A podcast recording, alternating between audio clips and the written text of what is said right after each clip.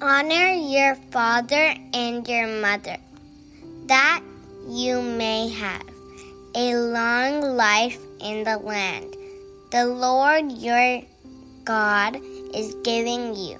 Exodus 20, verses 12.